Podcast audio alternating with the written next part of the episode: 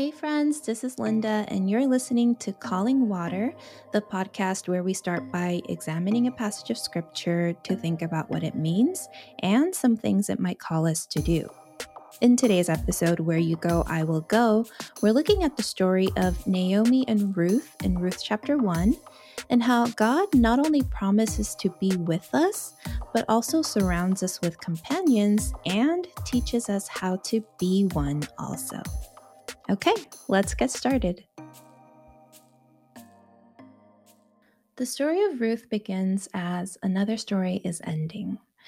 You see, a man named Elimelech had left his hometown of Bethlehem in Judah with his wife and two sons for the country of Moab because there was a great famine in the land.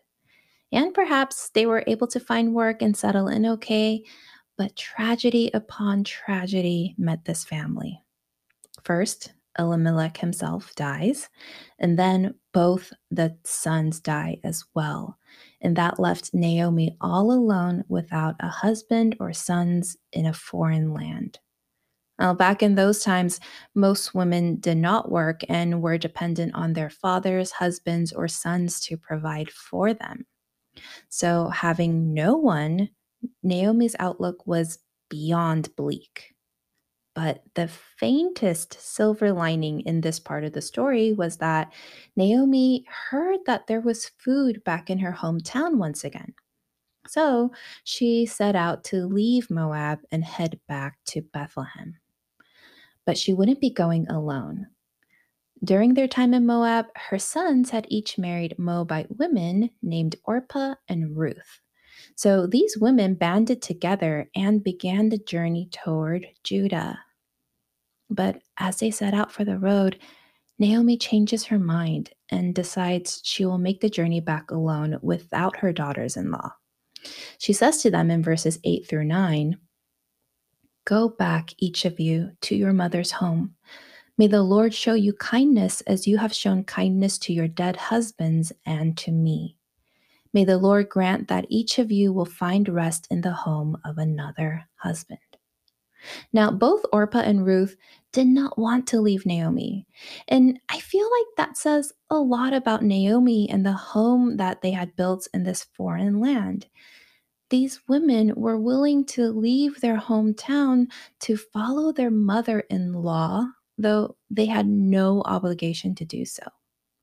Naomi persuades them to stay here further by saying that Naomi had nothing to offer them anymore if they came with her.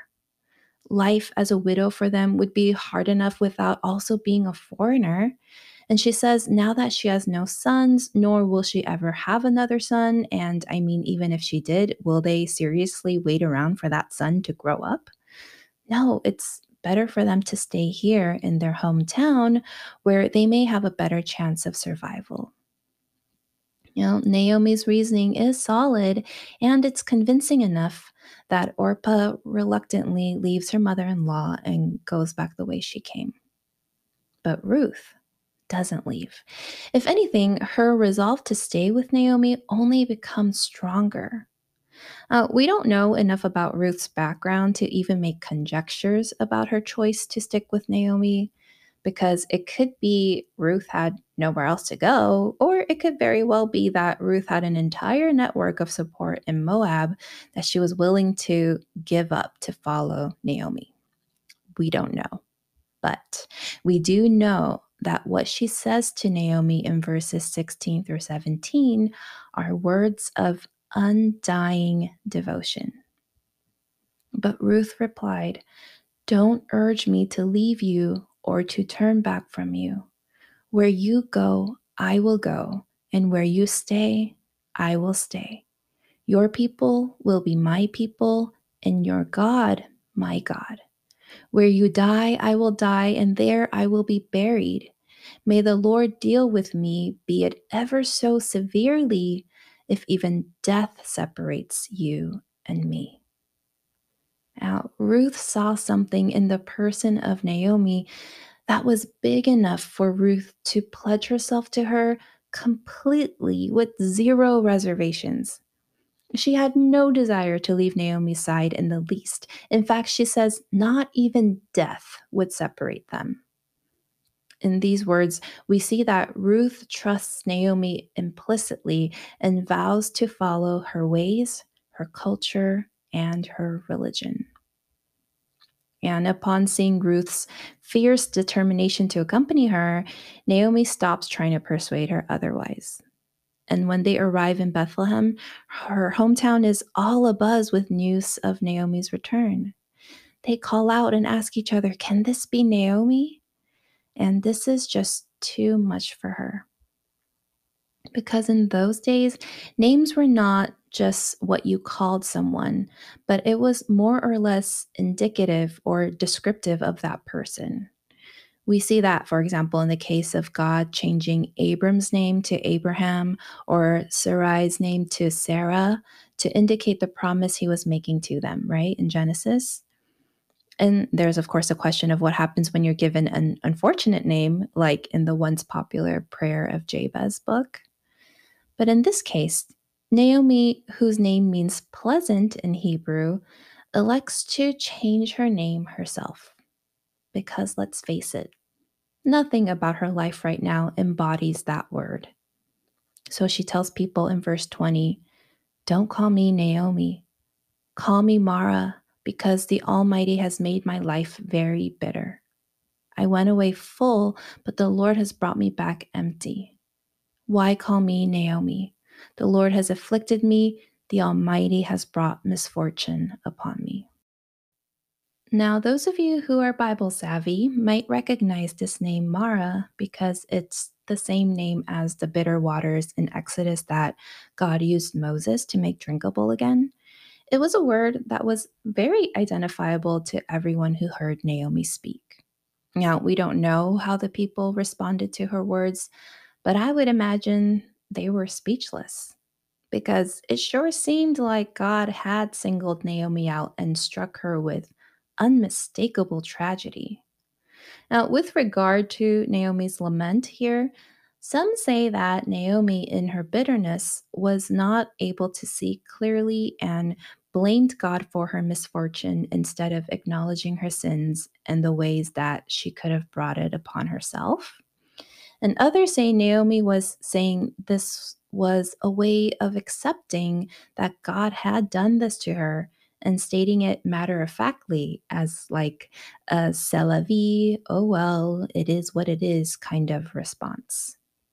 Obviously, I don't agree with either theory. Firstly, while I do believe there are consequences for sin, I don't believe that what happened to Naomi was a result of some kind of sin she wasn't dealing with. And secondly, both these statements portray God as the actor and say he purposefully caused this adversity to come upon Naomi, which again, I don't agree with. I think that brings us to the age old question of why does God allow bad things to happen to good people? And you know what? I'm going to say this up front. I will never have a satisfying answer to this question, mostly because I am not God and I just don't know. And it's precisely because we don't know that we attribute every bad thing to God. Quite frankly, Naomi had every reason, even a right, to be bitter. She has no idea why all these terrible things have happened to her and why God hadn't intervened. She's right when she says she left full but returned empty because she had left Bethlehem with her husband and two sons and returned with only Ruth. But only Ruth as she will come to learn in the next chapters, will become not just a source of comfort, but a means to survive. And we'll talk about that more in our upcoming episodes. But for now, let's marvel at the fact that even in her utter distress, Naomi doesn't reject God. She is miserable and she is angry at God, but He is still her God. And perhaps it's this kind of tenacity and faithfulness that inspired Ruth to follow suit. So, what might this first chapter of the book of Ruth call us to do? Though times are different than that of Naomi and Ruth, we are all still experiencing a fair amount of uncertainty and adversity in our lives and in the world around us. I mean, for starters, the pandemic is still hanging around. Natural disasters are devastating homes and communities. Mass shootings are becoming regular fare. And everything is just so political and divisive all the time. I keep seeing these memes and posts on social media after every tragic occurrence that say, keep your thoughts and prayers to yourself. And you know, I think the sentiment is accurate. When people are hurting, we can do more than lift up silent prayers and send positive vibes. We can walk with them in their pain, partner with them in working things out, and be their companion on the road to recovery. Because isn't that what Ruth did? Because Naomi was steeped in her bitterness, she did not want to be consoled. She didn't want help. She didn't want companionship. She wanted to mourn and sit in her anguish, which again, she had every right to do. There's no need to suppress the pain we are feeling. It's okay to let it out. But sometimes when we are in such a place, we don't recognize that there may be people who actually want to be there for us.